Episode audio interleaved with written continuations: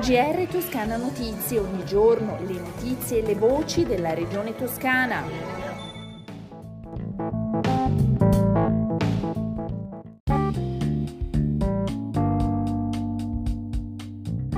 Gentili ascoltatrici e ascoltatori, bentornati all'ascolto del GR di Toscana Notizie. Apriamo il nostro giornale parlando dell'emergenza siccità, una situazione di severità idrica elevata che configura uno dei periodi più siccitosi degli ultimi vent'anni, in quanto è emerso dall'incontro che è stato convocato dall'assessora all'ambiente e difesa del suolo Monia Monni Durante l'incontro con i sindaci, l'autorità idrica toscana, le autorità di distretto, Lanci, Lupi e Lambi, sono stati illustrati dati che sottolineano appunto una severità idrica elevata, registrando uno dei periodi più siccitosi degli ultimi vent'anni. In particolare è stata evidenziata una condizione critica sul cerchio stabile del Grossetano, anche se l'ombrone grossetano ha ormai un andamento simile ai periodi di luglio ed agosto degli anni scorsi, una tendenza pari al periodo del 2017 del lago di Massacciucoli. Per quanto riguarda l'Arno non è ancora arrivato ai livelli del 2012. I pozzi nelle zone di Livorno, Grosseto, Pistoia si trovano in una situazione peggiore rispetto agli anni precedenti. Sostanzialmente per tutti i corpi idrici sotterranei si riscontrano delle forti criticità. Criticità maggiori nei territori costieri che attingono acqua dalle falde e nelle comunità montane perché si approvvigionano dalle fonti, mentre nei territori che attingono acqua dai bacini la situazione è meno grave. I bacini di Bilancino e Montedoglio rappresentano un'importante riserva idrica e stanno garantendo l'approvvigionamento ai territori della Toscana centrale. Se necessario, potranno garantire approvvigionamenti anche ad altri territori toscani.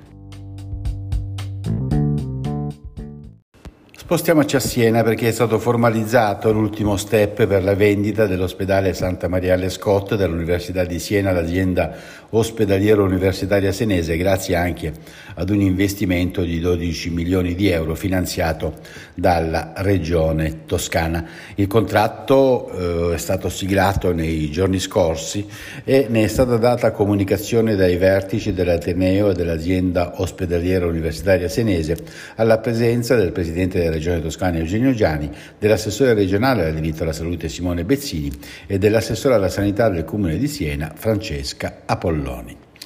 Vediamo ora i dati relativi al coronavirus in Toscana. Sono 3.316 nuovi positivi, 46 anni l'età media, un decesso. I ricoverati complessivamente sono 296, un dato stabile rispetto a ieri, di cui 9 in terapia intensiva. Anche in questo caso il dato resta stabile.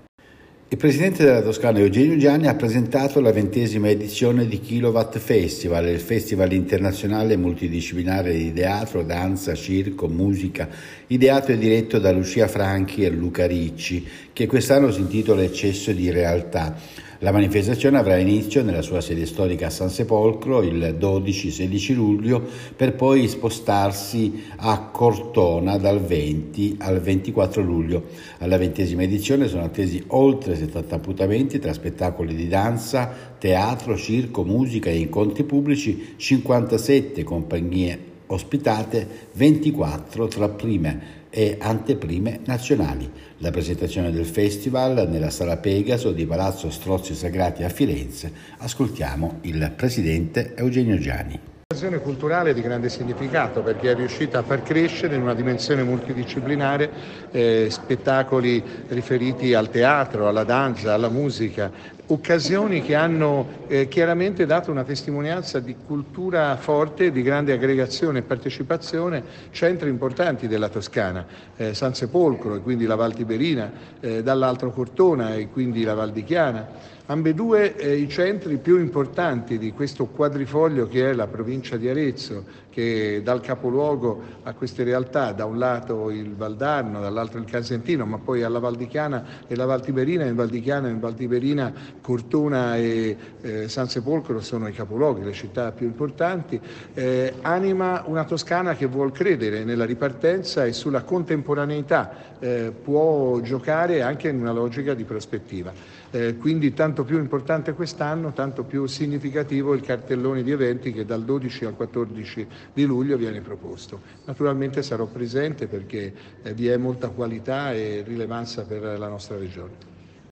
Continuiamo a parlare di cultura, presentazione di libri, dibattiti, musica, danza e arte a San Rossore. Dal 28 giugno al 29 luglio si terrà infatti la prima edizione di Vivi Parco, una rassegna culturale sui temi dell'ambiente. Tutti gli appuntamenti si svolgeranno verso il tramonto dalle 18.30 alle 20 circa e sarà possibile andare e venire in battello del centro di Pisa, previa prenotazione e raggiungimento del minimo numero per attivare il servizio. Comunque per informazioni chiamare il centro visite di San Rossore allo 050 53 01 01 dal lunedì al venerdì dalle 9 alle 13. Il prezzo è di 10 euro a persona. Per gli eventi del venerdì è consigliato prenotare tramite la piattaforma Eventbrite. Informazioni su www.parcosanrossore.org.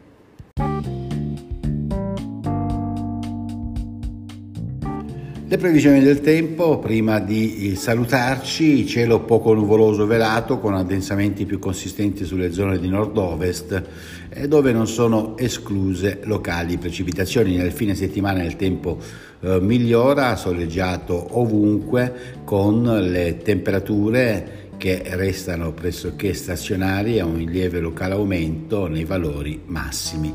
Con le previsioni del tempo è tutto, un saluto dalla redazione di Toscana Notizie e un buon ascolto da Osvaldo Sabato.